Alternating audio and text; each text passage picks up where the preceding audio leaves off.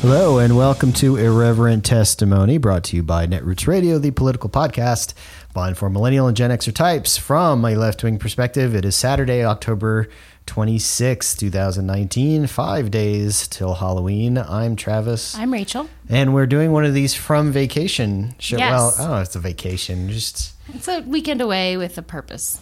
yeah, my band has a show down here in Colorado Springs area, so we decided to make a weekend of it. We brought the dogs. We're in Manitou Springs. Mm-hmm. We're currently sitting in a um, our, our hotel room, and the reason it might sound a little echoey is because we're um, sitting next to a giant hot tub that's in the middle of our room, and so it might be a little echoey. I don't know that you needed that information, but we But it's exciting. we were going to contemplate doing the podcast from the hot tub, just Yeah. logistically with the wires and everything. We we couldn't. didn't want to actually die doing something we loved, so we we decided couldn't, to. we couldn't make it happen. Yeah. Like we, yeah, we might have been able to pull it off at some uh, risk, but we decided no, we're gonna go. We'll just sit at the like '70s style bar that sits next to the hot tub. and yeah, do it from we, we there. love this hotel room because it literally has not been updated since like 1978. And so between the carpet and the Oh, yeah. drapes and the the little mini bar here and the big fluorescent light overhead, Mm-hmm. between the the in suite uh, ju- big jacuzzi, It's like a hot tub. yeah, it's a full size. like, you drain it yourself, so it's like a bathtub that like Yeah, yeah. a you hot could tub, so it doesn't ostensibly have have, chemicals a, in it. Take It's a pretty great. Bath in it, I guess, if you wanted to. it's pretty great. And there's like indoor outdoor carpet. But we're just thinking, can you imagine the swinging parties? Oh man, that have gone down. That is in what this, room was built for. Yeah, Yeah. Uh, we're probably not going to have a swinging party in this room, Probably not. depending on how the show goes tonight. but you never know. Um, but yeah, so just to give you a flavor, Yes, and can if you picture hear in your mind's the eye. echo, that's where that's coming from. It's the the the tile. yeah, from we're the, kind of right next to the the, the, the, big- giant hot tub in the middle of the room. Or it's not Yeah. really the middle, but anyway, I digress. So we've been on a bit of a hiatus um, the last couple of weeks. Yeah. And that's because we've been sort of rethinking this podcast. part of it. I've also been finishing up an album that's finally done, and I'll talk about that some more, and I'll probably include the interstitial music, some music from my band's new album, which, which is you amazing. care. Um, but so I want to talk about that for a second. Um, I would like to get some feedback from y'all, from our listeners. Um, you know, we started this podcast back in the what 2015. Yeah, summer 2015, as the uh, primaries were ramping up, we we were our focus was like we're going to cover all aspects of this election because this election is so transformative and important, and you know, Yeah, and and so we started it in a time that is different than the time that we're in now. slightly. and uh it, no really like yeah like really significantly and and i think you all probably have noticed that like i'm i think we we've we've been sort of i know i have been really frustrated with sort of trying to cover the horse race and the um here's what happened day-to-day, this yeah. week and the day-to-day stuff um doing a weekly podcast it's like especially in this era like it's just not possible it used to be that we could do a podcast once a week and cover the main Cover stories most everything, pretty much yeah. pretty easily in an hour or hour and a half and these days it feels like it's exhausting to even try to cover what happened the last couple of days Yeah. and unfortunately we don't have the time to do it more often and also i think you know i don't know that it's doing anybody any service to just try to cover like here's what happened in seven days like it just feels like this frantic sort of race toward To just squeeze just squeeze everything everything in, in, rather yeah. than like talk about things that are important. You know, you can and watch really dig- MSNBC. dig deeper and Yeah. and and, tr- and get to some, some stuff. So it's not going to be a mate. We're not going to completely change the podcast, but I think we're going to change our focus more to then like ticking off news items just Right. to let you know what happened. Like to- watch the news if you want to know that, or Yeah. read the post or whatever, right? Like I don't think you need me for that. You can find out what happened.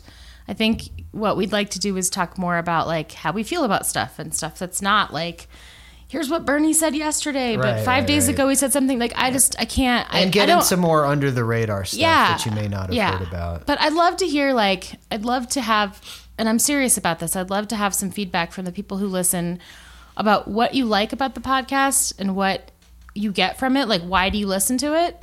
um, so that we can kind of gear it more toward the people who, because I know that we have a lot of people who listen to it like every week, and I love you and I appreciate you, and I don't hear from you enough. So I'm asking sincerely to hear from you like, why do you listen? What do you get out of it? And what are you looking for? And what can we do better? And um, Yeah, what would you like us to do? We might get, you know, uh, 50 tweets saying, don't change a damn thing. right, right. but it's our podcast, so we, we have veto power. Right, but like I just want to know, why do you listen? What do you get out of it? What is what is it? So Yeah. let us know. Um sorry. Um what it is that you get out of of listening to us. Um and and for this one, I think we're going to just do whatever we want. 'cause That's what we always do anyway.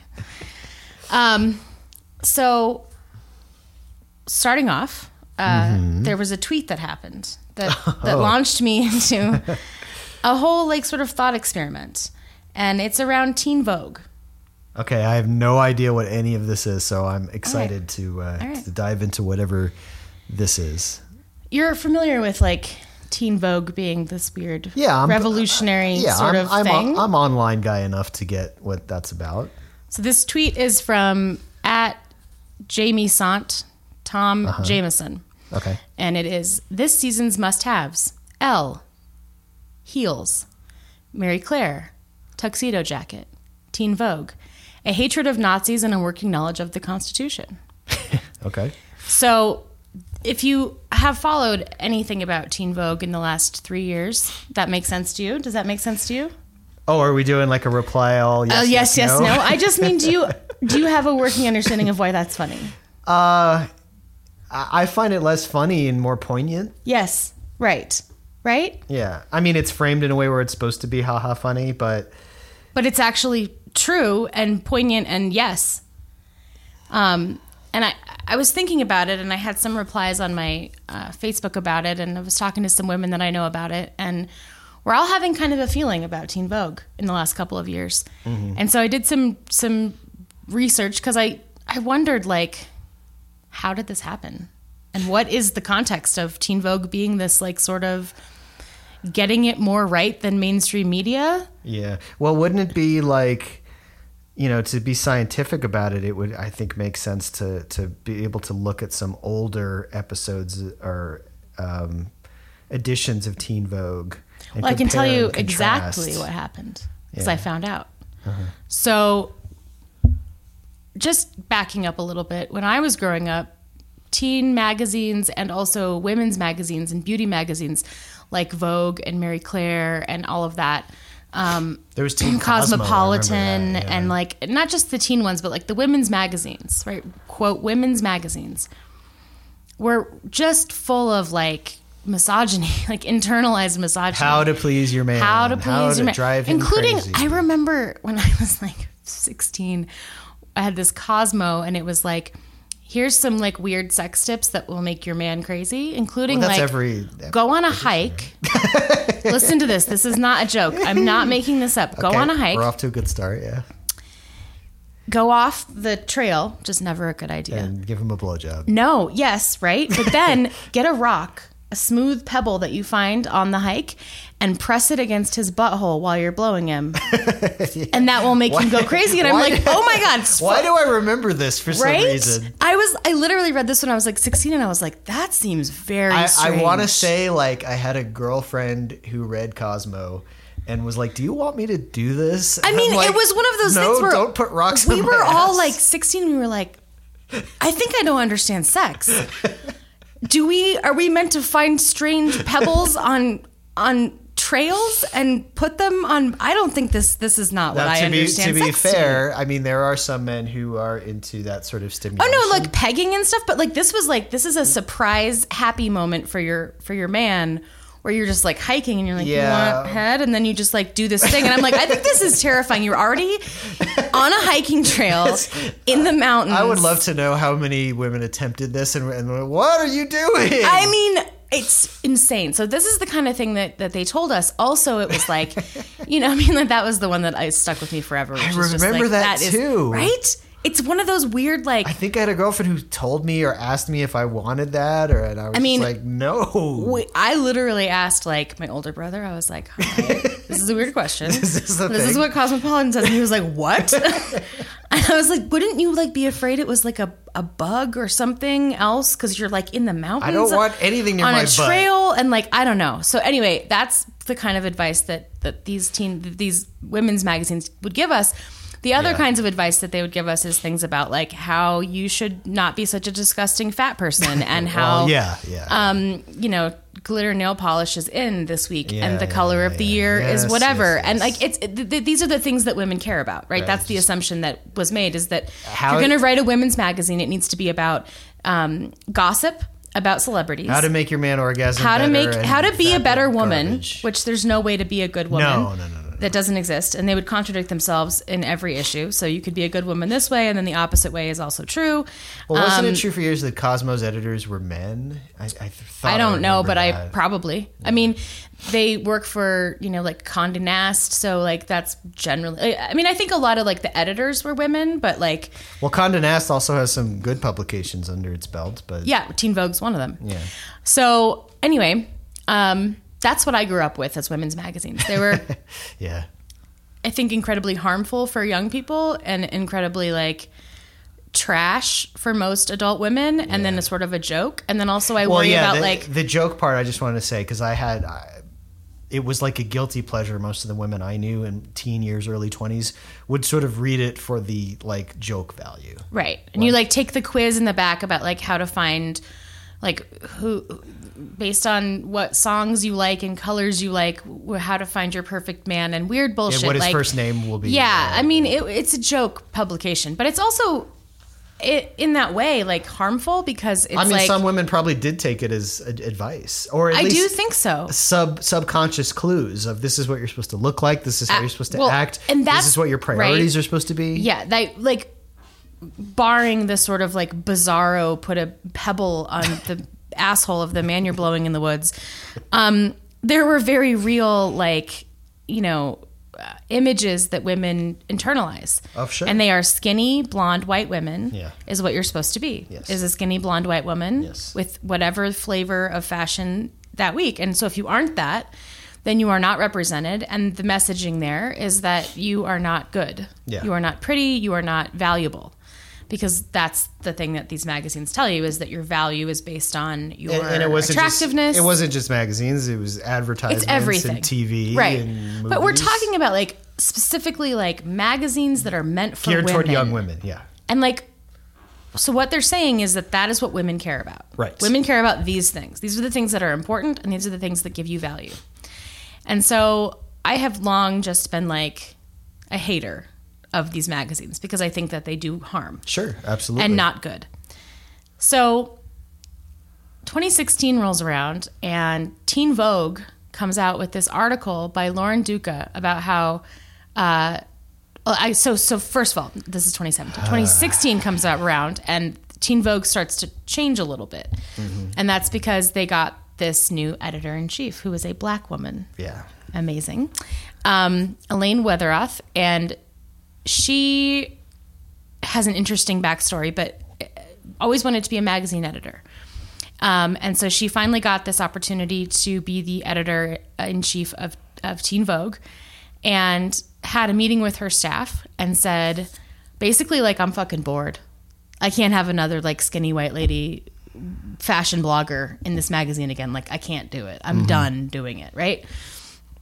And so she started this sort of revolution within Teen Vogue, and it sort of caught on. And then it was the publication of Lauren Duca's article about Trump is gaslighting us. Yes. That that Should we get into Lauren Duca a little bit because well she I- well, before we do, Okay. because she's become a controversial-ish figure. yeah But I want to focus on Teen Vogue for a second, and Sure. then we'll get into Lauren Duca.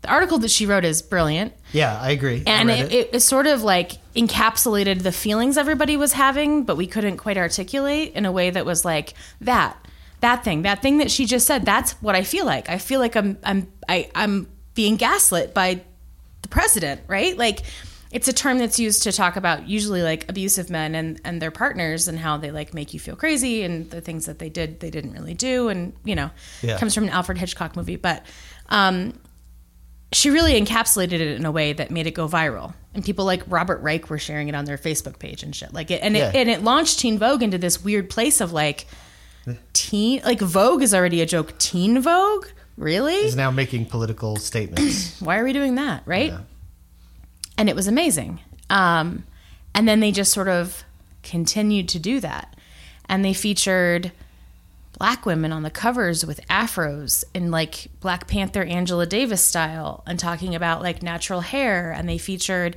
like all kinds of things that like women's magazines don't do well, no magazines do, for the Right. most part, unless it's like the root.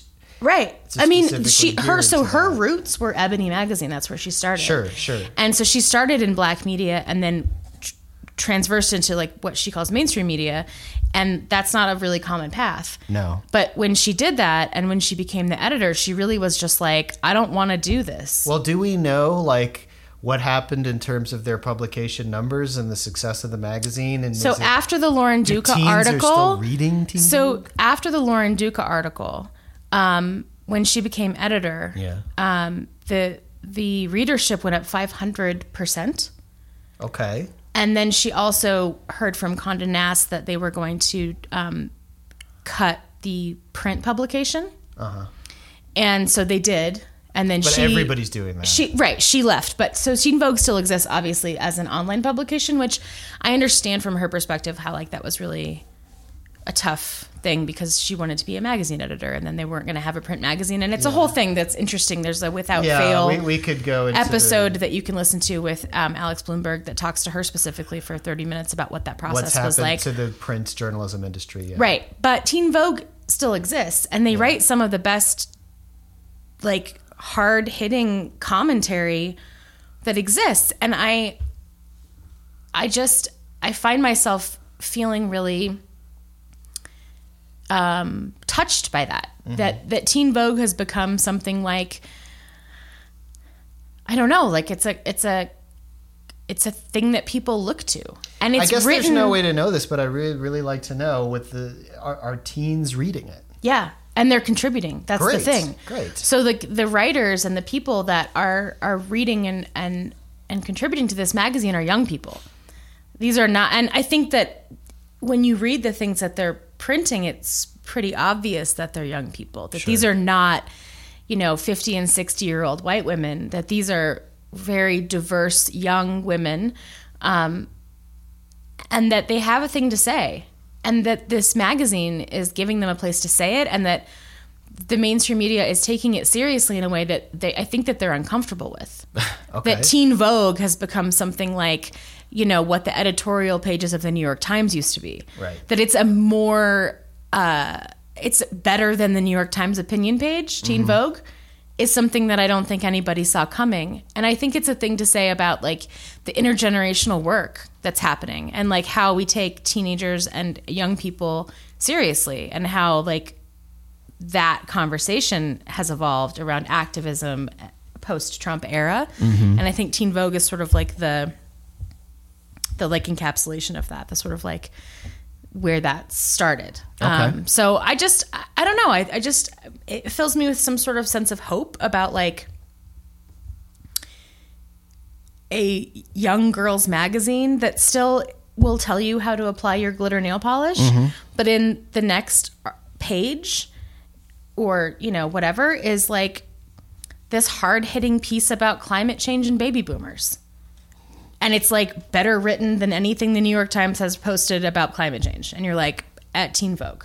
Okay. And like that's the younger generation and we're giving them they are giving them a voice and people are taking them seriously and I don't know, it's a it's a hope point for me. It's a thing that I'm happy about and the fact that it's in a women's magazine is sort of interesting, but I I just sort of like it and it's hard to to put into words, but that's the way a lot of the women I've been talking to of my generation and a little older than me are feeling about Teen Vogue is like god if this had existed when I was a kid, Sure. you know Yeah. what would the world have been like if I didn't just think that I had to be skinny and put pebbles in boys' butts, but I could have actually talked about like, why do I feel crazy because Trump is the president, you know, or like had they been around when Monica Lewinsky and right, like what a different conversation maybe we would have had in the media if something like that had existed in my childhood and, and teenage years. So anyway, I just wanted to to do that because I just I've been thinking about it a lot. Yeah. Thoughts? Uh, no, I, I agree, and um, you know, I don't know that there were necessary. I'm trying to think like, were there magazines for boys? I, I, just not really. That anything just outside of like sports, like, like, skateboarding, surfing everything was magazines. for you? Sure, Right? Yeah, everything naturally, but like specifically like. There wasn't like anything for teen boys, really. It was like there's GQ and Sports Illustrated, and obviously Esquire. porno magazines or you Right. know, Esquire. Esquire really wasn't geared towards teen boys. No, none of them were. Um, but smart people for a long time have understood that teen girls are a market driver. Yes. And if you get teen girls into something, then you'll make money. like I try to explain to my bands all the time. There's an entire industry built around what teen girls like. Yes. Because Lots of industries. and and then we're also made fun of, right? Like aren't they such silly stupid little things I would look- give that we make billions off that, of? that give us their money, yeah, or their parents. But, money, like- yes. They literally are market drivers and we treat them like they're silly stupid little things who don't know anything. well, because those companies that are using them as market drivers are run by men. Yes. Old men. Yeah. Yeah. Old white dudes. Yes. Speaking of old white dudes, to Oh. pivot. Um, Number of ways, directions we can go. With I that mean- uh, lead. which which old white dude did you want to talk about? I read this article from the root uh, from Michael Harriet that uh, was about um, what the fuck's his name? Gets Gates Matt Gates. Matt Gates. They stormed the castle. The other day. Um, Yes. So I want you to tell that story for a minute. What happened? There's an impeachment hearing. We're not going to, again, we're not going to cover like, here's everything that happened, but like, there's an impeachment inquiry, obviously, and there were some depositions happening uh, with the relevant um, House committees. Yeah, they were they were deposing a witness as part of the um, impeachment, inquiry. Mm-hmm. proceedings, and when you're deposing a witness, the committee members of the the committees that are doing that basically are running it, and then if you are on the committee, if you're a committee member, you can be there. Right. It's a deposition. So Um, And it's the- a the- legal proceeding that are always closed. You could, well, yeah, you could choose to have them open. You could choose to have them closed. well, it's, depositions are, it's at the discretion of the committee chair. right. Oh, you could have an open deposition. I mean, you typically don't if it's just a deposition. Right. It wouldn't be a deposition if it was open. That would be a hearing. Well, then you just call it a hearing. Right. But they they called it a deposition. Right. And it was closed. So de- the reason that that is just really quick is because depositions are a thing where there's like a moderator and then there's like the questioner, which is a lawyer, and then there's the Mm-hmm. witness. And like there can be objections, but the witness can still answer. It's a whole different system of like the rules of order Yeah. than a hearing is.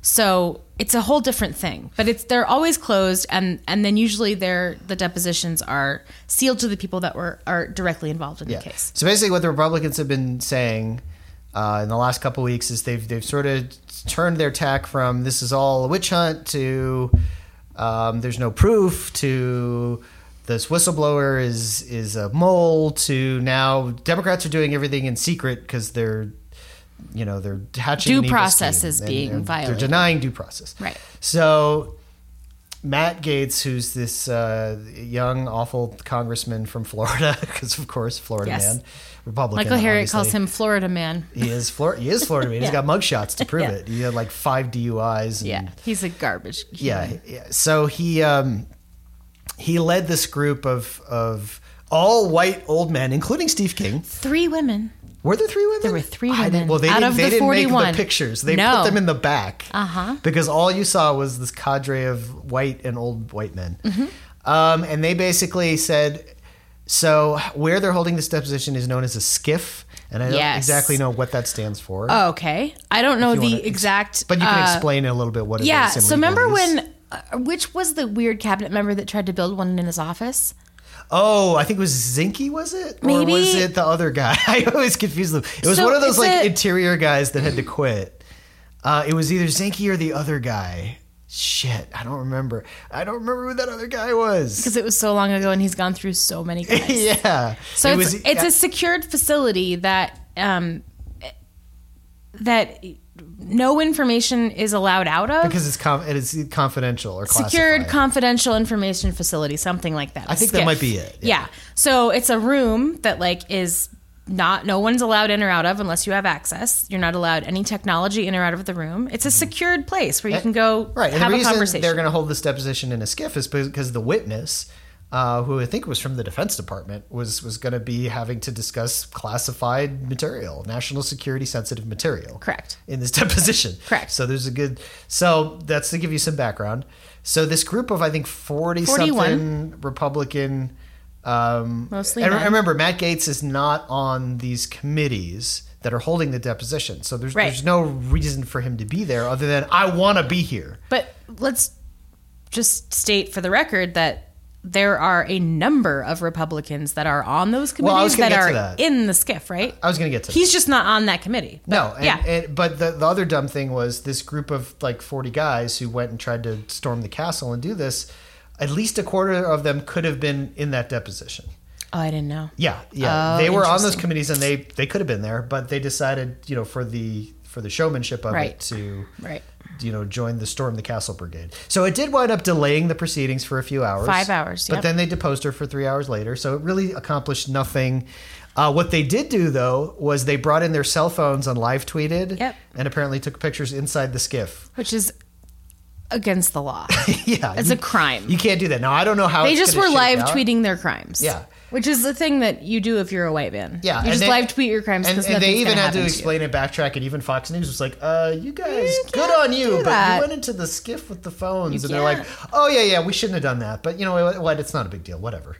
So, you know, it's not. It is a big deal. It is a big deal. But who knows if it'll be made one? We Yeah. don't know. Who knows? So, um, I mean, that's there's really not much more to say about that. It was an obvious stunt. It didn't move the needle or change anything. No, I, what I want to say about it is what happened that I think is interesting, which is what I was talking about white men. So this uh, Congresswoman, shit, Perello, I want to say, Okay. Uh, was sort of quoted. She was had a little clip where she was like, "This was nothing more than a prank by a bunch of fifty-year-old white men." Uh, right? that sounds about right. that's true. Uh, to the Roots credit, they were like, actually, the average age of Republicans is 57. um, so Yeah. old white men maybe have been better. But so he goes on Fox News, and the Fox News host plays the clip, and he immediately starts being like, this is so offensive. Did she say that I was a white man? did she say, did she specifically call out my gender and my race? Oh, okay. And she was like, I mean, I just played you the clip and I'm giving you a chance to respond, is literally what she said. Yeah. And he was like, I find that incredibly offensive. How I dare you don't call me a white understand. man." I don't understand what that has to do with me wanting to have due process. Do I say when she walks in the room, a white woman? Do I say when other people that aren't, you know, that are different ethnicities or whatever are that? Do I say that? No. What relevance? And it's like, dude, you're a white man. Mm-hmm. It's like, If what- Mm-hmm. you are offended by that, I think that's really good. And you should do some internal work about why being a white man is bad right. because you are literally offended by what you are. Yeah. And to to Michael Harriet's credit, he points out that like it's not actually that he's offended by being called a white man, it's just that he knows what that actually means. Which is that as a white man, you can literally break into a skiff with a cell phone Yeah. and like And they more or less get away with it. Like obstruct I, I don't justice think any of and like those congressmen are gonna like wind up going to prison or anything like no, that. nothing's going to happen to them. Yeah, more or because less. why? Yeah, Cuz they're white men, yeah, right? yeah. And the, and that and so if you're offended by being called a white man then then why? yeah, what's what's behind that right that's a really good question. right Well, I mean, it makes sense in the Fox News sphere where their re, their uh, viewers actually believe it's it's white people who are the victims of racism from Yeah. all the minorities. So, if you point out that i'm white then you're racist which which uh, this is a good segue. We should talk about the University of Missouri athletic department Yes. thing. go ahead Um, They- okay. yeah So the University of Missouri, as part of like their adversity drive, no something. no inclusiveness adversity would not be inclusiveness drive. Uh, Diversity is what I meant. Oh, diversity, but I think they're calling it inclusiveness. but- Inclusiveness, di- something like that. yeah, NCA inclusiveness They, is they the hashtag. wanted. They they decided to uh, sort of profile four student athletes: two black, two white. In an effort to say that student athletes are more than just athletes. Yes, and then That's and- the thing they said. And they sort of like ostensibly what they did was they interviewed these four athletes and said like describe yourself, describe like who you are and where you see yourself in 5 years Right. and whatever. Right. And so they said things like, "Well, I'm, you know, I'm a student athlete and I'm studying uh, business and I'm going to be a financier or whatever." Right. Like the two or three of them said doctors and one said financier. Yeah. For the white, it was I think two white Women. girls, women. Mm-hmm, Uh, the quotes, the pull quotes that they used were I'm So a- they so they they made this like tweet right with pictures of like the yeah, black woman, the white four-corner- woman, with quotes. yeah, with with Derek quotes. underneath them. I am this right, sort of being like more than just a volleyball player. I am a future, Right. Whatever, right? Like this was the point is like not just athletes. One of the white women, the quote they pulled was "I'm a future financier." Right. The other white woman, I think, was "I'm a future doctor." Yeah. Something like that. yeah, The black man and the black woman. The black woman was "I'm an African American I'm an African American woman. woman." That And- was her pull quote. and the and the the black guy's pull quote they pulled was quote "I'm a brother." Yeah. And they put them all four together in one little picture. And this was their attempt at inclusiveness. Now, to me, the the siren just went off. Oh, yeah, obviously. So, first of all, if you show a picture of a black woman, I don't need a quote from her saying, I'm an African American woman, because I can see her. But it gets worse when you get the full context because they said the full because the full piece I think ran in the student newspaper, mm-hmm. and so the full thing is like the the woman said, you know, I'm studying. I forget what it was. I think it was like Physical therapy, I think. she physical said. therapy and I'm a future physical therapist or a future therapist Yeah. something like that. And then the the man the man said I'm a brother, I'm an uncle, I'm, a son, I'm, I'm a, a- son, I'm yeah. a future something, I forget. Yeah. I didn't read the. I think they've since Yeah, so it's taken not like it offline. it's not like that's all the black kids said. So that's all they had to work with. Like they said the same things basically as the Right. white kids. Right. And uh, of course the you know the African American woman um, you know prefaced it with I'm an African American woman. 'cause She she's proud probably of that. said, like, you know, I am at this college, and as an African American woman, I have Yeah. done this and this and that Right. as the first of whatever. And they just pulled the quote, I'm an African American woman. Right. That's all she said. Nothing So- about who, how, who she is, other than the thing that I can clearly see when I look at her. why that's that's so insidious and and so I, I immediately got it and i think it took you a minute or so to process it is that fair to say No, I think that I was confused about who was putting this out. Like my my confusion was around is this like the dean being like just blinded and not seeing it? Mm-hmm. Like he he saw this thing like, "Oh, this is great. We have two black people and two white people and their future things and that guy is that's, that's dean- good." but the dean This didn't guy review says it. something I, I mean this is this is why I was confused is like i- is this my my interpretation of this was that like the university like the dean put out this thing as part of the in- inclusiveness thing and like there was just a bunch of white people who looked at this and didn't see a problem and that is a problem on its own your take was different no no my take was immediately this was this was uh, offensively racist and that was the point right you're no of course it's offensively racist both of us got that immediately no no no purpose, you were purposefully saying they did this on purpose. Yes, that somebody absolutely. did this in order to. They were put on this thing to do a thing, and they didn't like that they had to do it, and so they made it offensive on purpose. Mm-hmm. I mean, I don't know what their motivation was, but to, like, okay, I'm from the South. you're from Florida and Texas, yeah. Well, yeah, but like you know, Florida. What certainly once you get to you know the the strongholds of the white people, it's the deep South. Yeah. in Florida, even in South Florida. Yeah.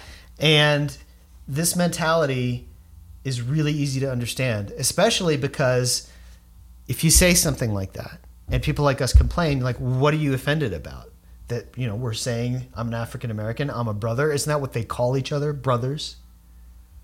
Like, especially the words they used and the way they used it. Well, and I think it's even more nefarious than that because they can go back to the pull quotes and say he literally said, "I am a brother," Right. And I, but the context, right? They can pretend to be ignorant about. Yeah, they think they're being slick about it. Yeah.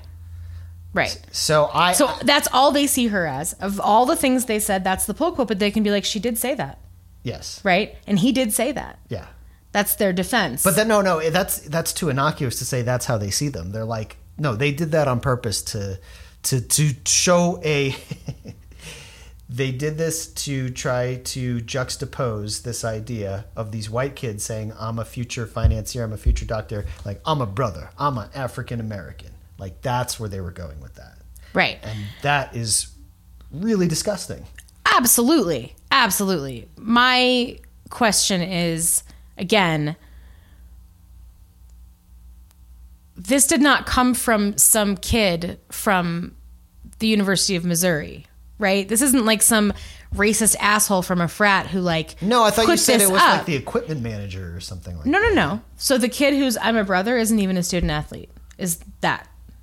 He's No, no, he was. no, he's not. He's an a ticket assistant. Oh, oh. so they didn't even they couldn't even find like There's plenty of black student athletes I in mean, Missouri. right? But that's not the point. The point is this is not a tweet from some racist kid from the University of Missouri. The point is this came from the account of the University of Missouri, Mm-hmm. which means that somebody other than this racist kid who put this together approved it. But you, well, well, here's the thing, right? Like, this is not like a place where you work. Like, we're going to put uh together a diversity committee and then people volunteer. It's like everybody who works in the sports information department at the University of Missouri got something handed down from the top that said, "We're doing this diversity thing. Um, you graphic arts, this is what you have to come up with." And and nobody approved it. You're telling me that no one that they just let one kid or two kids do something super racist and put it out on the University of Missouri's inclusiveness hashtag and Yeah. no one else looked at I, I it. would say whoever was in charge of editing took a quick glance from whatever they were doing, saw four pictures and some quotes, and said, "Yeah, looks great." Yeah. Okay. That's my point. Was just like this isn't some kid who did this. I mean it is, right? But like this was this was greenlit Oh, is by it, the is it- university. is it possible the the editor or leader was some vapid middle aged white man or woman who was like, "Oh, who that- looked at that it and looks was like, "That great." looks great," and it even says diversity right there. Good, sounds good. Good job, guys. And didn't they don't see it right? The kid did it on purpose. The person who approved it didn't even notice that that was a maybe We- problematic. We don't know, but to me, I would say there's like less than five percent of it five percent chance that this was an innocuous mistake that just looks bad. No, I think it's both. I think it's not innocuous. I think it was intentional by the person who did it. And I think that they probably knew that whoever was going to approve it wouldn't see it for what it is. Okay. And both of those things are problematic. Anyway, it's just a like a blip uh, on the radar. It's you know, you know, you're not going to hear about it in the news probably, but you know, it's something that caught our attention because it's like w- w- there's a lot of talk about microaggressions, right? Yes. If if you're a, a person of color and somebody comes up to you on the street and calls you the N word and Right. throws a fist at you. Like that is an aggression. That's an act of. It's an overt act of aggression. Yes. it can't be. You can't explain it away. No. you, it is what it is. We Yes. all understand what it is. Yes.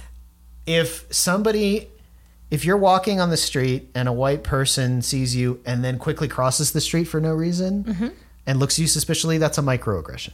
Right. or you see a black person walk across the street and you lock your doors. Or you say something like, um, uh, you know, Like, oh, this neighborhood is just going, it, like saying it to yourself, like, oh, this neighborhood's turning to crap or right. whatever. Or saying to a black woman like, "Oh my God, is that your real hair, or is that a wig, or Right. what do you? Ha- what can And I touch it? They can be even more subtle than that. Right? Yeah. Now these microaggressions, and like you've taught me so much about this with the shit women endure. Yes. Like so much stuff before I was with you, I really just didn't even notice. Yeah. And now, like, oh, there's Yeah. that. There's that. I'm noticing. Yeah. Like as as a woman or as a person of color, like just dealing with those every, all day, every day. Um, that shit is wrong and it's damaging. It is, and it's it's um, it is it, it is intentional in a way, but it is also a thing that you can explain away. That's the problem with microaggressions. Exactly. Is that when Oh no, I was just curious, or oh no, I was just saying the state of the Well, buildings. or- oh, and what's the even bigger problem about microaggressions is that when you experience one and you try to explain it to somebody else, they don't get it. they do this thing, which is a, a version of gaslighting, which is the most frustrating thing. You were misunderstood. No, I don't think they meant it that way. You're I don't think they overreacting. meant it that way. I'm sure it wasn't that. I'm sure you're taking it the wrong way. And that's not really an, I don't know. He seems very nice and that's not it. And it's like, oh my God, stop. Yeah, I used stop, to do stop, that. stop, stop, I'm not stop. Like, gonna lie, I yeah. know, I do not minimize my experience of my lived experience. This is not a thing that happened to me one time that was weird. This is a thing that happens to me all day, every day, constantly. Yeah. And so this guy might be nice, but he did that thing. This happens to the black women in my life constantly. They have this thing happen and then they try to explain it to the people around them and the people around them are like no i don't think he did i don't think no That's i think not you're what he being too meant." sensitive and like i don't think he meant it that way i don't think that they would do that they're not racist and you're like oh my god that's not the fucking point super frustrating and like i can sort of understand it because i i come from a place of sort of experiencing microaggressions as a woman Mm-hmm. so when i hear it from black women you just pile it on, right? Like Yeah. you can have a microaggression as a woman and then add on the fact that you're black to that and like it's just a constant fucking onslaught for Yeah. them. No, you're absolutely right. And I, I, I have to be honest. Like I used to do that. I think I've had Yeah. exes that tell me stories like, "Oh no, that's not. That's probably not. Right. Don't be oversensitive." And and so yeah, I had to I had to learn that. Yeah. Like, And I'm like, have you ever had someone treat you that way? right. And have you're you like been in that situation? have in that situation if someone said that to you, has anyone ever, first of all? Mm-hmm. And that's the other step is like well, that's never happened to me, so obviously it doesn't happen. And you're like, okay. or well- it's never happened to you, so you can't relate. or it's I've never witnessed it. Right. like I'll get catcalled by myself, but I don't get catcalled with you. Mm-hmm. So you could be one of those men that's like, I walk around with you all day and that never happens. You're making it up or you're you're over exaggerating and it's like doesn't happen because you're fucking there. Well, if you walk around with enough women enough times, like they will get catcalled when you're by their side or holding hands with them. It doesn't matter. but way less often, right? Oh yeah, way less often, but I'm not going to say it never happens. It certainly does. Right. I've seen it. and plenty you've of seen times. the Mm-hmm. weird microaggression thing we've talked about before with like, I'm not going to give you the thing you want because I want you to do a thing. Absolutely. uh, you finally witnessed it and you were like, oh, that's what it is. And I'm like, yep. Did he do that to you? And you're like, no. No. I just got my coffee. You had to go through extra hoops to get your tea. Yeah. Yeah.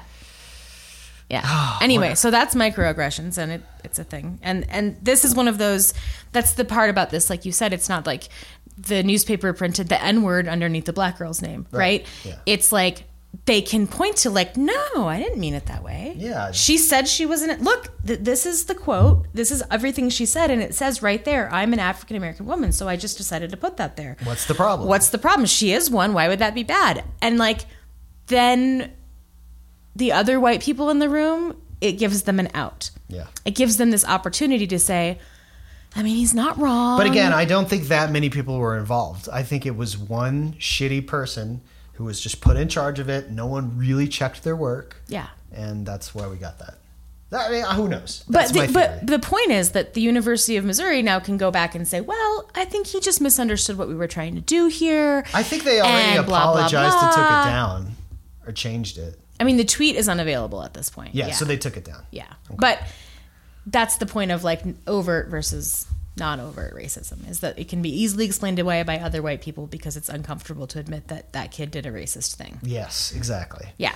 Uh, we're coming up on a break. In the second half, we're going to talk about Rudy Buttgate. Oh my God, boomers.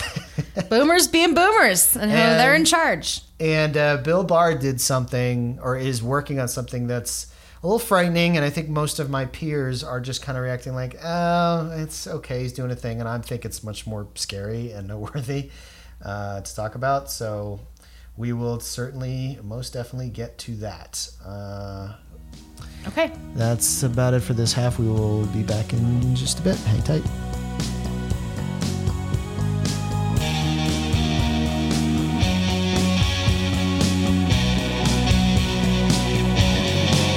I used to love the night. I'd wait all day for darkness to fall, but now the sun goes down. I fear the dreams that I can't recall. The voice that calls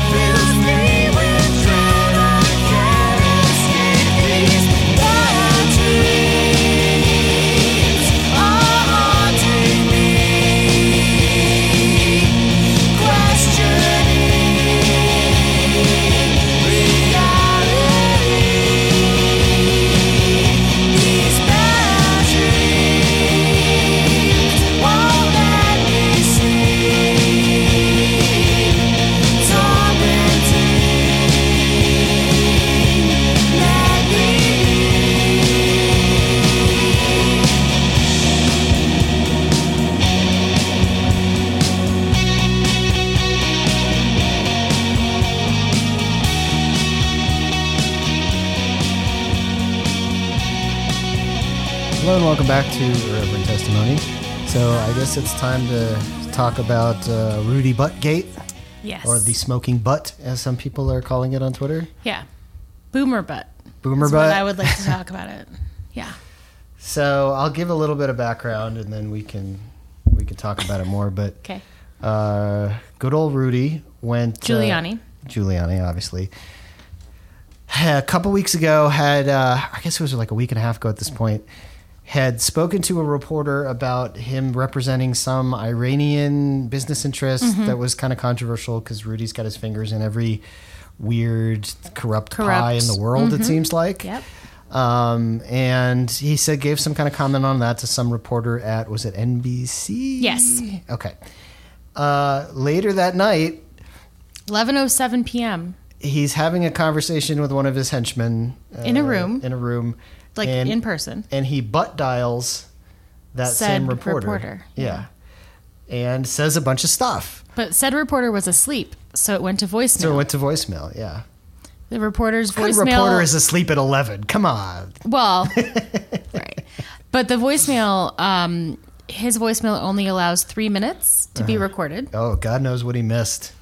So there is a three minute recording of Rudy Giuliani talking to There's multiple recordings. someone Yeah.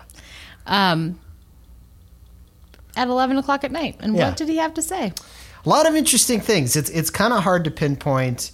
Uh, a lot of it was garbled, hard to understand. A lot of it uh, was The other guy you can't really hear. you can't really hear the other guy, and it's it's not exactly clear what he's talking about all the time. Right. But or most of the time. But there's Um, really interesting snippets. there's interesting context clues. There's interesting snippets to discuss, and it's uh, it's interesting. the one I have a couple takeaways. Um, if you want to get into what he Yeah, actually said, please. Uh, one of my takeaways, the the interesting part was he really does kind of believe, or he acts like he, he play acts to whoever he's talking his belief that the Bidens did all this terrible criminal stuff, and and that you know it's really it's right of them to put it in the open, and it's actually really important that they tell the world about all this horrible Yeah. Biden stuff. But the funny part is, or the stupid part is, what he seems to be most angry about or self righteous about is the fact that Joe and his son Hunter Biden go around the world and use their name to make a lot of money. And I'm thinking, you're pissed about that, Rudy Giuliani? That is literally how A, you've made your fortune, and B, how your client has made his questionable fortune. That's that's the only way you two idiots Have money. have money. Like is that you Rudy are Giuliani America's was mayor. the mayor of New York, and right? during America's 9/11. mayor, and then you left public office and you joined a law firm and you became a lobbyist and used your name Yeah. as America's mayor but you to never, make a fortune. Well, you never were officially a lobbyist. You were always off the record because you were dealing with dictators and crime bosses and Russian mafia and Iranian mafia and all this using other shit. literally not Yeah. your skills or intelligence or no, anything because you're a else, shit lawyer. obviously, but your name. Yeah. America's And Donald Trump is literally Donald Trump because he's a tabloid star and a reality show star. and a rich asshole from New York who became that because of that. Uh, He always wanted to be a celebrity. Yeah, but on this and call, his children are literally doing exactly that on a scale that is unimaginable compared to what Joe Biden's son might be doing. yeah, I, I don't know what the Bidens are doing. They're probably doing that to some degree. Yeah. But for Rudy Giuliani to be self righteously So incensed by it. Yeah. It's It- like, it- wait, what? What occurs to me is that like, how dare he muscle in on my territory? Like, It might I mean that's the only way to look at it, right? Like Yeah. or no. You know what it is? what? He doesn't believe that that's why he has these contacts. Oh, that that he's So- that he's special. So that's he's white man, right? So he So is believes Joe Biden. he believes though of himself that the reason he has all of these contacts and the reason that he is able to have all of this access is because he's exceptional in some way. Mm-hmm. It's not because of something that he, because his name is he's, he's Giuliani. known, right? That's not And why. he has connections. it's because he's exceptional and everyone else is not exceptional and so if you just quote use your name then that's exploitative but what he's doing is just being exceptional all over the place I gotta hand it to Rudy. Um, you know what they tell you when you're up and coming in the business world is you got to network you got to make connections well rudy certainly made those he's got connections in the intelligence he's got connections in oil and gas he's got connections in weapons and arms dealers he's Yeah. i mean They were he- talking about Bahrain. They were talking about Turkey, like Yeah. all kinds of shit. yeah, Yeah. he is, and, and it's all nefarious. Obviously, it's all to make rich assholes like him and the people he works for richer. Yeah. Probably, literally on corruption. the blood of children. Yeah. Um, yeah. So for him to say that those Bidens using their name to make money all over the world, that's so corrupt. Like, holy Oh my shit, dude. Oh my God. Who are you again? Kidding? Yeah. Like that is literally your boss's MO. Ostentatious for sure. Oh. Yeah. Um, So that's Having- the part that kind of stuck out to me. come from Big Law, the part that stuck out to me was that there's this very audible point where somebody asks him, uh, they're talking about this person, Robert. Yeah. He says that Robert's in Turkey. We should get a hold of him. Yeah. And so the Robert that everyone thinks they're referring to who would be in Turkey is a person he used to work for, or not work for, but work with in a big law firm, Greenberg Traurig. Mm-hmm. Um, which is a big law place where Rudy went to after he huge left. law. Yeah, big law to the big law Yeah. that he left when he left public service he went and worked for greenberg traurig and the robert that's in references i forget his last name um, was uh, declared uh, turkey what do they call it um, i don't want to say asset but um, like a, an official like convoy or whatever to Yeah. turkey like a, a, a person who has declared that they are working for in the interests of this other country right and so they worked in this law firm together and i can tell you that when you work in a law firm, especially big law, they really encourage like the lawyers to network with each other to be like, how can you bring me more business and how can you bring me Mm-hmm. Yes. more business? And they do Yes. all these lunches and Yes, these yes, dinners yes. and there are these these what they call business development. Um, and so it's almost certain that the person that they're referring to as Robert, who's in Turkey, is Robert from Turkey who worked at Greenberg. Um, and that's an interesting thing that yeah, they're gonna his probably partners have are going to have some questions now. yeah yeah they should I mean, I'm sure they knew he was working with Rudy, but now that Rudy is the Referring to subject of, him? of criminal investigations, Yeah. that's the heat they don't want on their firm. And then the other big thing was there's just this moment where you hear him very clearly say, We're going to need a couple hundred thousand dollars. For what? From And you're who? like, From wait, where did where did that come from? From what? From who? Who- for why? Who needs to be greased, bribed, paid off, hushed up? Like, why do you need a couple hundred thousand dollars? From whom and to whom are you going yeah, to give it? Unfortunately, a lot of it is unaudible. or Yeah. Who knows? right? Because it's a butt dial. Yeah. Which also, like, this is the thing that keeps coming back to me is like, we are living in a world where people who were born before, like, you know, like when cars were starting to be a thing, are running the world. Wait a minute. That's not. those people would be dead. So the Model T came out in like 1910. Maybe not quite that old. so- Highways. when highways. most people have cars in what the 1930s. 30s and 40s. It was, Cool. yeah, When was Elizabeth Warren, Bernie Sanders, and Joe Biden born? in the 40s. 30s and 40s. I think. I think maybe. Uh, I'm sorry. Warren in the 50s. So, No, wait a minute. No, she's turning 70, so it would be like the 49. so we're we're the leaders of our country and in our own party too Oh yeah. are people who were born before everybody had a car. Yeah. Okay, so just let that sink in. Let for a alone second. smartphones and computers. think about that. Look, let's just do the math, right?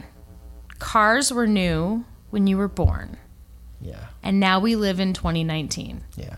and you're the people running the country and like Well, they talk about this with Trump constantly. Like Trump is not great with technology. He doesn't use email. He He's doesn't really smart to not use understand email. phones. No. Yeah, a- and yeah, he's very smart not to use email. I can only imagine if he did. Although his kids do. But in any event, um, yeah, like everybody talks about how uh, you know unsecured phones and who's listening in and are his phones hacked and he's using out of date security protocols Yeah. and like he has no idea yeah, and that's a function not only of Trump being an asshole, but just Trump being like old and unwilling and uninterested in keeping up with technology. right Right. Exactly. And like Giuliani. Mm-hmm. uh, I know when I have sensitive conversations, um, You take precautions. We'll you just take leave it at that. precautions. Yeah. And, Like your fucking phone isn't in your back pocket, maybe being butt dialing the NBC reporter you just talked to three hours ago. Yeah, well, you're You kinda make well, sure you're that, talking like, Hmm. to one of your henchmen about the the hush money you need. hush money you for, need. to bury the bodies in Turkey, like whatever the. Fuck you might want to know like where your phone is and what it's doing while Yeah. you're having that conversation regardless of whether or not the state is like monitoring it Yeah. just like maybe don't butt dial a journalist Mm-hmm. and then leave a three minute message about hush money like it's crazy to me that but then it's also not crazy because he's fucking old right Yeah. which leads me into the next conversation I want to have. Okay. Which is about old people running for office in the Democratic Party. Oh, in a baby, serious you're way. gonna get some emails. That's fine. I want to have this conversation. Let's have this conversation. So I went and got my hair done last Saturday. And I was talking to Nathaniel, who's the greatest human. I love him. He is my hairstylist.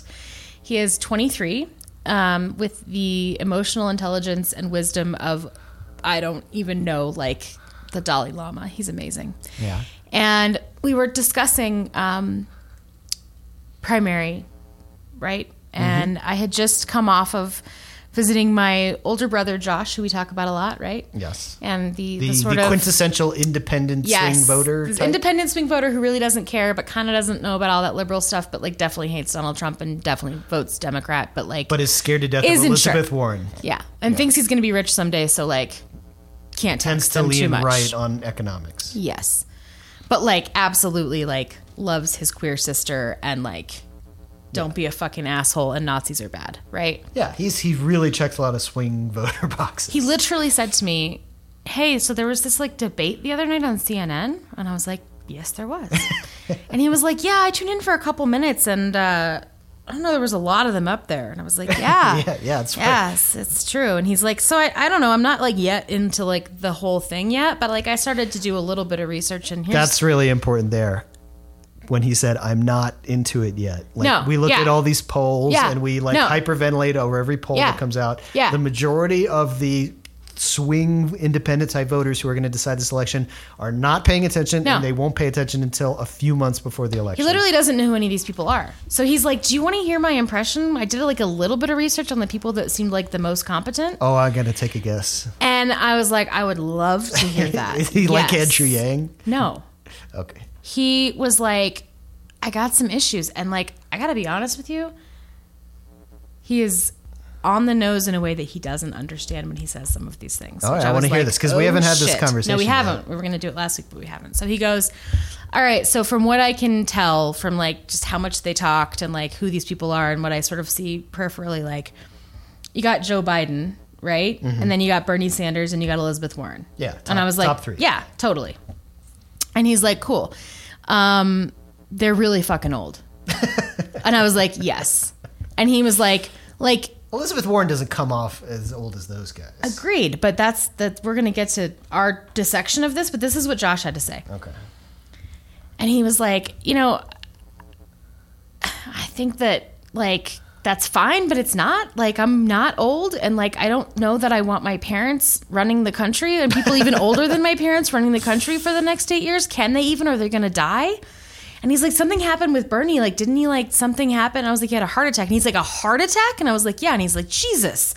And I was like, Yeah, yeah. it He's matters. like, it matters to people. He's like, so we got three really old people that are going to be the top three for the Democratic Party. And I was like, well, Trump's really old. And he's like, yeah, but like, that's who I have to pick from is really, really old people who don't know anything.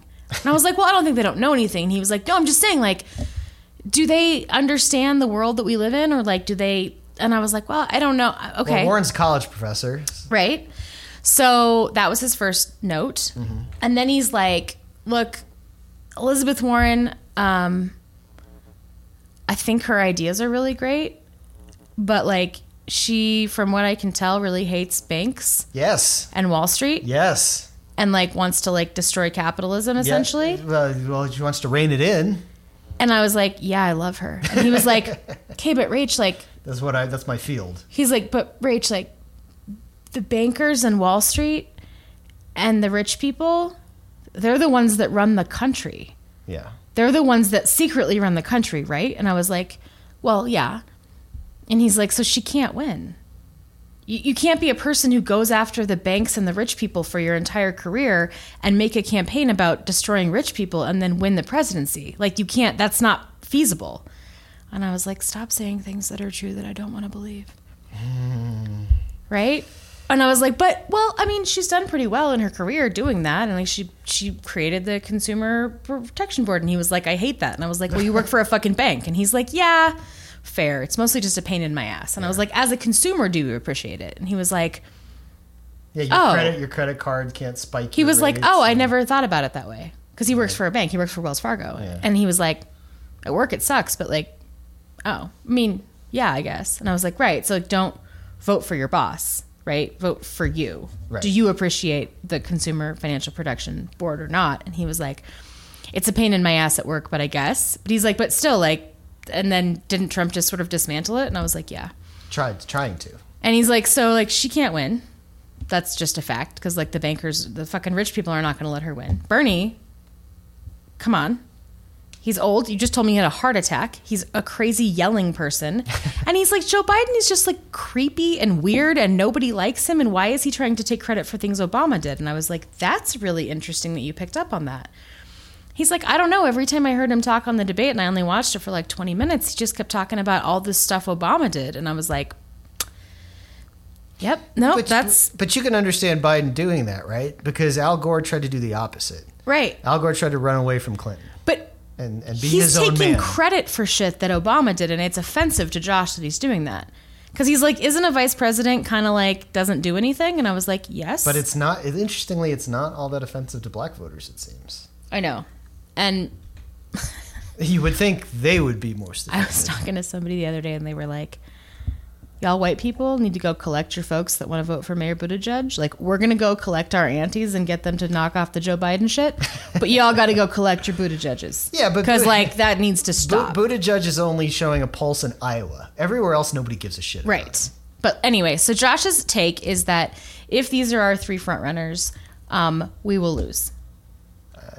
You could be right. So I'm talking to Nathaniel, and I'm like, "This is what Josh says," and he's like, "Unfortunately, as um, uneducated as he may be, I don't disagree with most of the things he just said." And I was like, "I know that's the really like disheartening part about it is like he hasn't been following any of this. He watches 20 minutes of a debate, researches the top three people, and identifies immediately So the Repu- things so that we are Republicans- having anxiety about." Republicans can nominate a racist, old, delusional guy, but we can't have an old person who might get the flu sometime or just seems a little out of touch on things. That's a deal breaker. If it's Republican, it's okay because at the end of the day, they'll preserve the capitalist system that we know. Is that is that, that's where we're at? I mean, if, if that's where we're at, we're so screwed that we shouldn't even bother. Do, we should stop this podcast right now and just run naked in the streets. Well, no, no, I don't think that's where we're at. I think that's where Josh is coming from. So I, I pressed him and I said, so going back to Elizabeth Warren, um, you know, you like the things she's saying, and he's like, it doesn't matter to me if I like the things she's saying because I don't think that she can get elected because the bankers aren't going to let her get elected. And I'm like, What if but the like- bankers don't really decide it anymore? Right. I'm like, but if it was possible, would you want to dismantle the things she wants to dismantle in the ways that she'd want to? And he's like, that seems like a pipe dream. And I'm like, that's not what I'm asking you. Have a pipe dream for a minute. Right? Like, we used to have slavery. Yeah. And that was the status quo. That's how we built this country. And then somebody said we shouldn't have it anymore. And everyone said, well, that's how we do things We used to not have any regulation. there's on no way. And he's polluting like, water in the he goes, air well, and- then we had a civil war, and I was like, yep, but we don't have slavery anymore, right? And he's like, I just think it's a pipe dream, and so it spawned this conversation with my hairstylist, which is the point I'm getting to, which was the idea about Bernie and Warren, because nobody likes Joe Biden of our people. That's just not no. yeah, I was gonna say, plenty of people like Joe Biden. Nobody, Still we're gonna leading get the rid of polls. Joe Biden. It's fine. Ah, okay. Nathaniel's point was, you know, we started talking about the the squad, right? And their endorsement of Bernie Sanders and how he felt about that. How do you feel about that?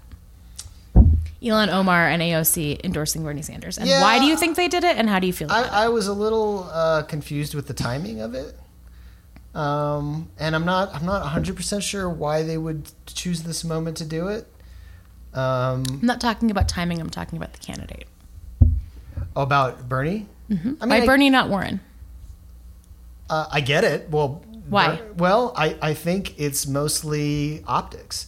Ultimately, when she's pressed, Warren says, I want to preserve this capitalist system and just make it more fair.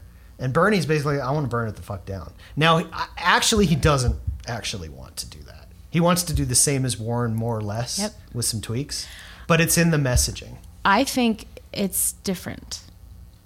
My, because Nathaniel was like, I'm literally flabbergasted by this choice. And I said, I think that, and I'm not trying to criticize them. I think they can make whatever choice they want. I think this has much more to do with gaining the support of Bernie supporters than anything else. And then Nathaniel said something really smart. He thought about it for a second and he said, Oh, The squad didn't already have the Bernie supporters? I, I don't understand that. No. They hadn't endorsed anybody. And if you're a woman of color, right? Yeah. And you come out for Elizabeth Warren, who comes after you? All, the, Bernie, Bros. But why? All did- the way. so Okay, they made a measured choice. Why do they have to endorse anybody? They made a measured choice about this. Look, we already have to endure the racism of white people on the left. If we can garner their support via the endorsement of Bernie Sanders, we get all the Bernie bros on our side, and they start making these weird things about, see, Elon Omar's not an anti Semite, and all this weird shit, right? The weird Bernie bro, racist white assholes. If we can get them on our side, which if we are not on their side, it becomes this burn down, right? This like, this crazy eh, violent assault against them on social media but I still don't understand. if they get Bernie Sanders supporters on their side by endorsing him, then they'll be on their side forever. Like they still support Tulsi Gabbard for reasons that make no sense. It's not ideological. It's about him. So if you get Bernie supporters to be like, "Oh, now I love Elon Omar, now I love AOC, now I love Iana Presley, like I love these people," then like they're on your side forever. And then when essentially Bernie doesn't win and Elizabeth Warren wins and Bernie endorses Elizabeth Warren, they can and then they can come back and be like, okay, Elizabeth Warren is basically the same as Bernie Sanders. We love her. And they can hopefully like bridge the gap and I- be I like, can let's see bring them- them over. But if we start out with endorsing Elizabeth Warren, it's going to be the same fucking vitriol as Hillary Bernie. So they made a smart choice Yeah. about racist white guys. But if you can get racist white guys on your side because you endorse their guy, then you can bring them with you later. I can see them being that tactical. Yeah. Which is what we need. Yeah. Um, but I just don't understand why just not. Why? How about don't endorse anybody and just wait till there's a nominee? It's strategic. okay. It's to get these people to latch on to somebody who's in the media, who a lot of people are attacking, who, you know, like it, they're big news. Every time they do anything, they're big news. If we can get the racist white guys on our side, we can hopefully bring them over when the general happens, right? I think it's smart. I think that's the idea. I don't think it's that they think Bernie's better than Elizabeth Warren. I think it's a strategic move about his racist white guy supporters. So it could be. That's my that's my take. Okay. Okay. Moving on. Uh, pivoting real quick, I want to talk about. Uh, so we talked about how Bill Barr was flying all over the world to try to quote gather evidence for the conspiracy theory that the the whole start of the Russia investigation was a a a conspiracy between Obama and Hillary Yeah. and uh, Ukraine, and it was all out to get Trump, and we need to, you know, we need to nip that in the bud. The real, you know, the the real collusion was with the Democrats, and that's what we need to go after. And na- and Barr hired this uh, former prosecutor guy named Durham, and now apparently it has changed to what they they are claiming to be a criminal investigation.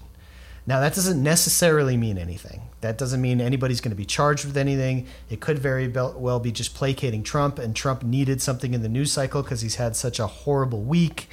And that is certainly what, you know, the people like um, my friends Kagro and Greg, that's kind of what they're saying. Like, oh, this is all just smoke and mirrors. They're not really going to like arrest Peter Stroke and arrest Comey and like, you know, whatever their fever dream fantasies are.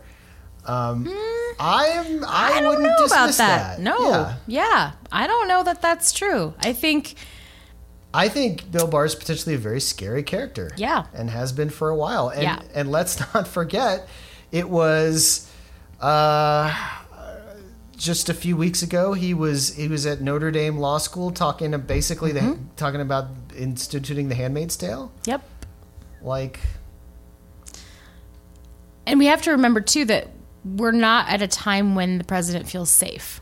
yeah. President feels under attack. He's cornered. He's backed into a corner, and he's got a guy who's willing to try to get him out of that corner. And what better way to do that than make some big splashy arrest of people that are the president's opponents? That that's when when you go as far as to actually arrest somebody and then like have to go before a judge and explain yourself. Like which that judge? give, that gives up the ball game. which judge? Right? I mean, we're in a we're in a banana No. republic right now. Like, I don't know that I believe that Bill Barr doesn't want to actually do those things. Arrest these people and charge them with crimes and go through a thing. Like No, like a real fascist takeover. Yeah, Yes, that's my point. yes. Um, it, it could very well be that they're just like leaking and announcing this information to placate the boss. In Yeah. reality, Barr knows he can't actually arrest anybody because Trump doesn't like them, right? And and you know he can't lead the the fascist rebellion. But I, I- I, why don't not? know that we can dismiss that possibility out of hand. Why not? Why can't he? He's the head of the Department of Justice of the United States of America. So ostensibly, he can arrest and charge anybody he wants. Yeah. And I don't know that he's just going to not do it because what? Ethics? Is that what we're banking on? Ethics and, and norms? No, it would be that it was it would be just such a blatant you know, I Yeah. mean like that would basically end his career entirely and make him a, a historical joke Right. But when a judge just laughs it out of court and then Trump gets impeached like and these are the things Barr is weighing, I'm sure. Um, but yeah, let's not discount the possibility But that th- what they're doing is undermining this impeachment in this way that is very much a fascist takeover, right? They're already they're not him necessarily, but the Republicans are already undermining the impeachment as this unlawful thing.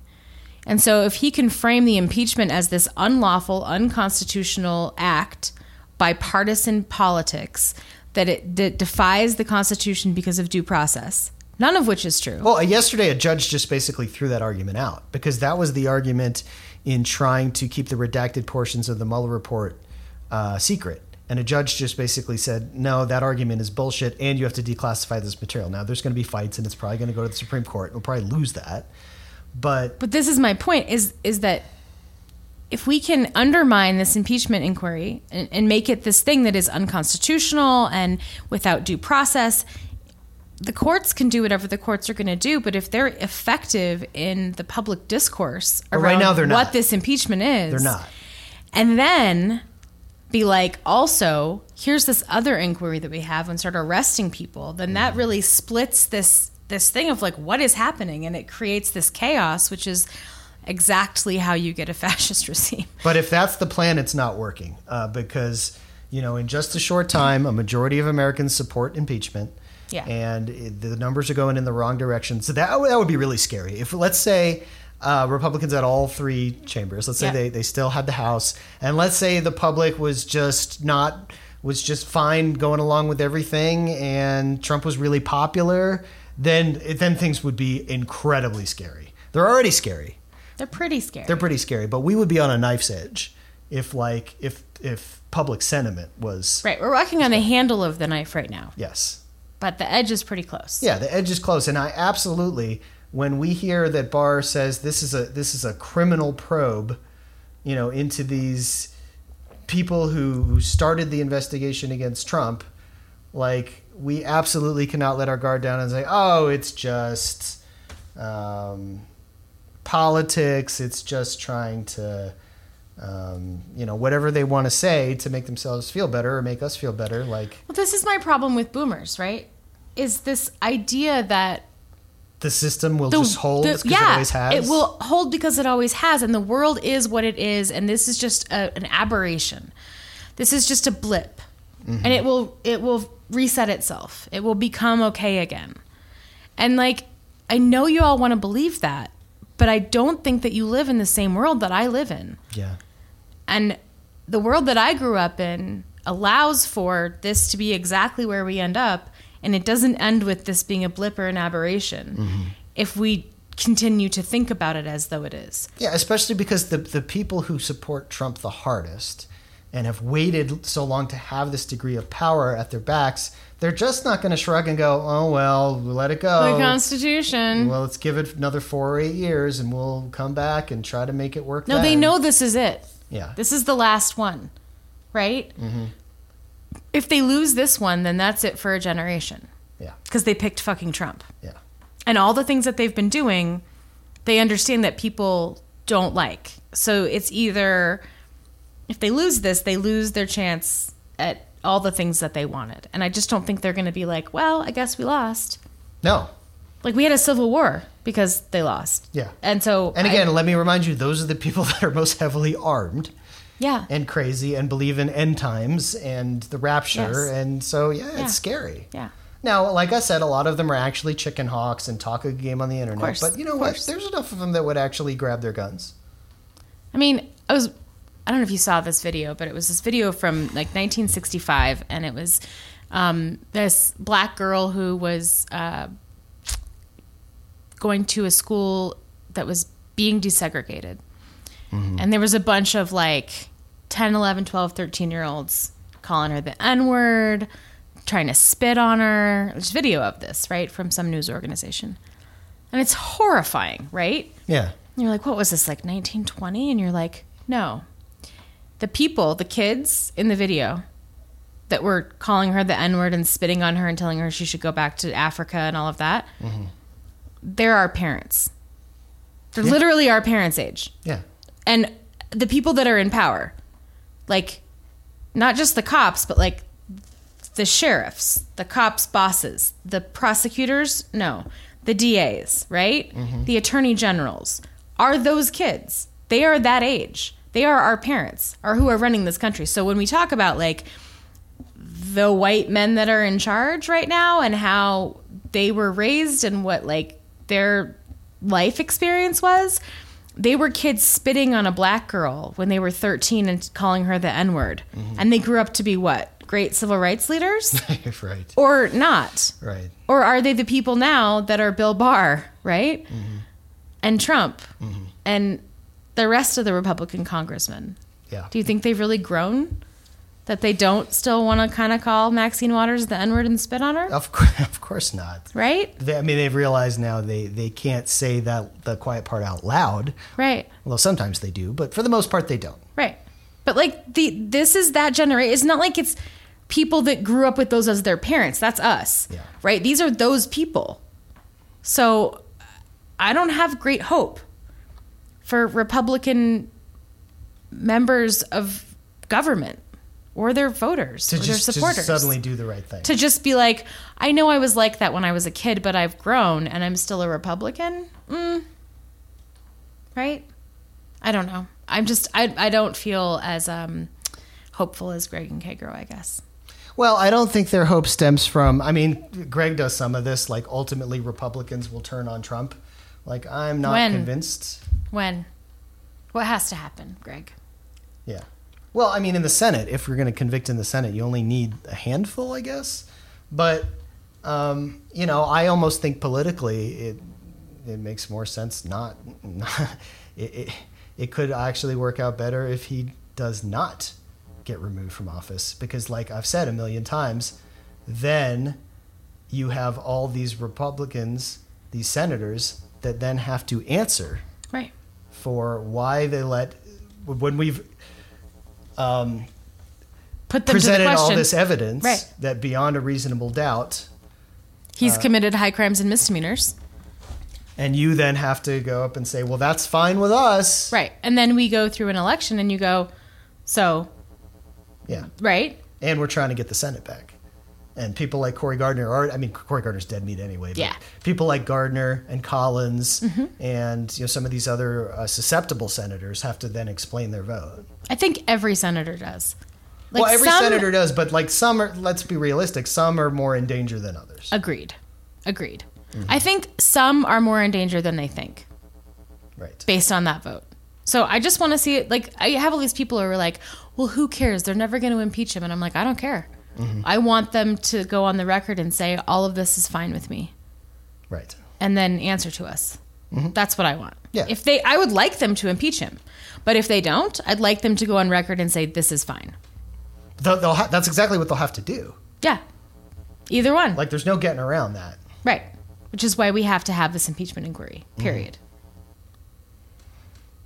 and and like again i will say it keeps coming up to where uh, people keep saying well he'll never get convicted in the senate it's like yeah that's kind of the point Well, that's what I just said. Right. Right. Is that you either have to say this is fine with me or impeach him. Right. And if you say this is fine with me, then you have to answer to us. but it's like but then we go to this generational thing i see a lot of these old doddering uh, senators and congresspeople democrats being like you know well the problem is he'll never get convicted in the senate and i'm like can you open your mind just a little bit and see the check more the chessboard Right. than like you're with your horse blinders on because republicans always can do that Right. for the most part Right. That's what I was just saying. Was Yeah. like the point is not that he's going to be removed from office. The point is that He's not. I'm going to put a bunch of senators to the question. Yeah. And you have to say, This is fine with me, and he's fine, and all of this evidence is fine, and then answer to us.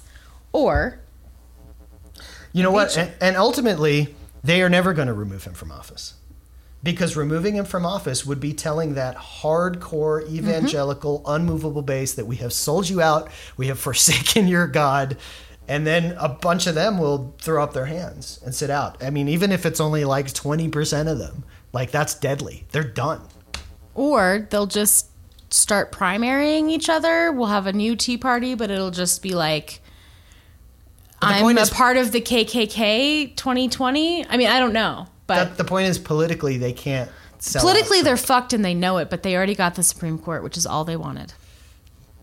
true well That's yeah. what, not the Republicans, the evangelicals. Uh, they would they would react viscerally, emotionally, if the party hung Trump out to dry. I truly believe that. I believe that, but I believe what they wanted was the Supreme Court and they got it. That was well, sure. That was target. They number didn't one. love Trump. They don't love Trump, the evangelicals. No, they don't give a do. sh- They don't give a shit about Trump. They give a shit that he is a person who has no values and no morals and no ethics and doesn't give a shit except that they love him so they can tell him what to do and he'll do it. I They don't I- think he's a good person. They don't care if he's a good person. No, they don't- they don't They care. don't give a shit about who he is. They care that they can say, "You have to do this. You have to do this. You have to do this," and he's like, "You love me, okay. You love me, okay." You. They don't think that he's pro-life. They don't think that he's pro. That he's anti-gay. They don't believe.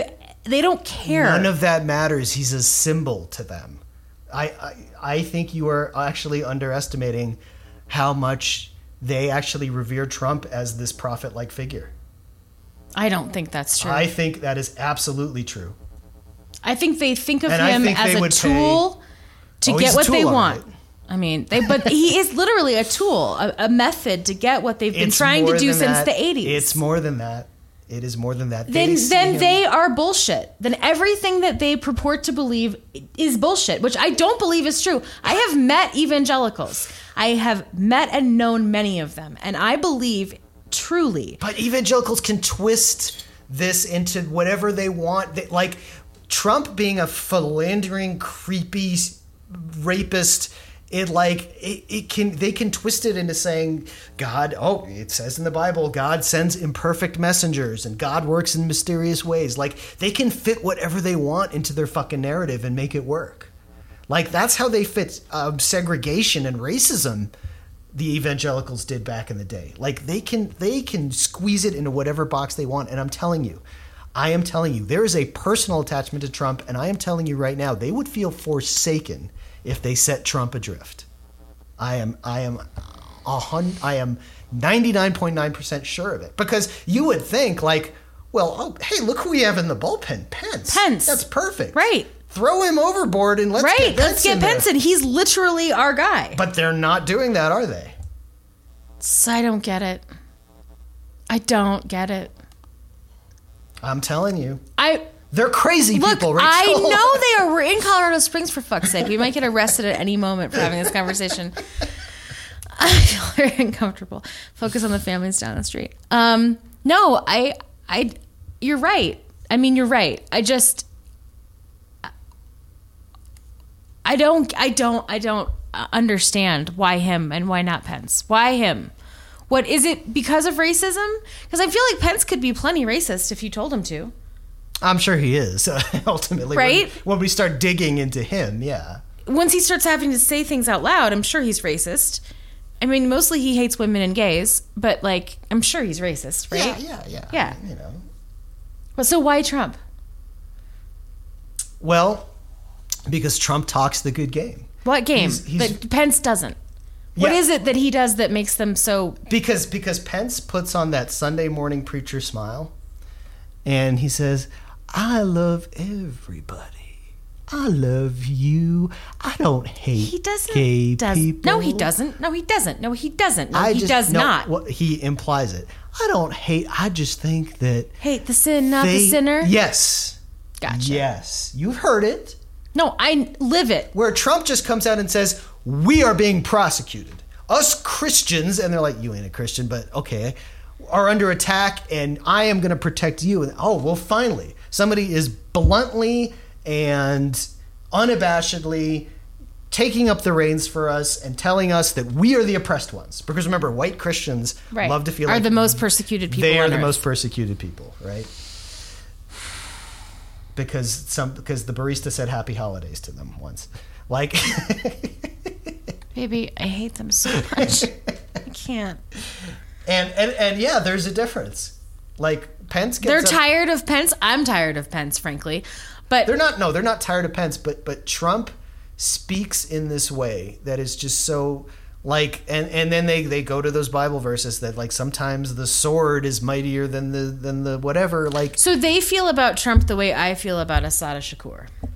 kinda Yeah. it makes more sense that you appreciate Versus it. Martin Luther King Jr. yeah Like I like her fucking like militancy for like fucking liberation, yeah right?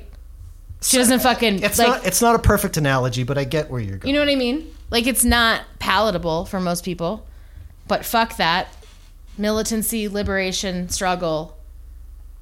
Fucking bust my ass out of jail and I'll go to Cuba. I love her.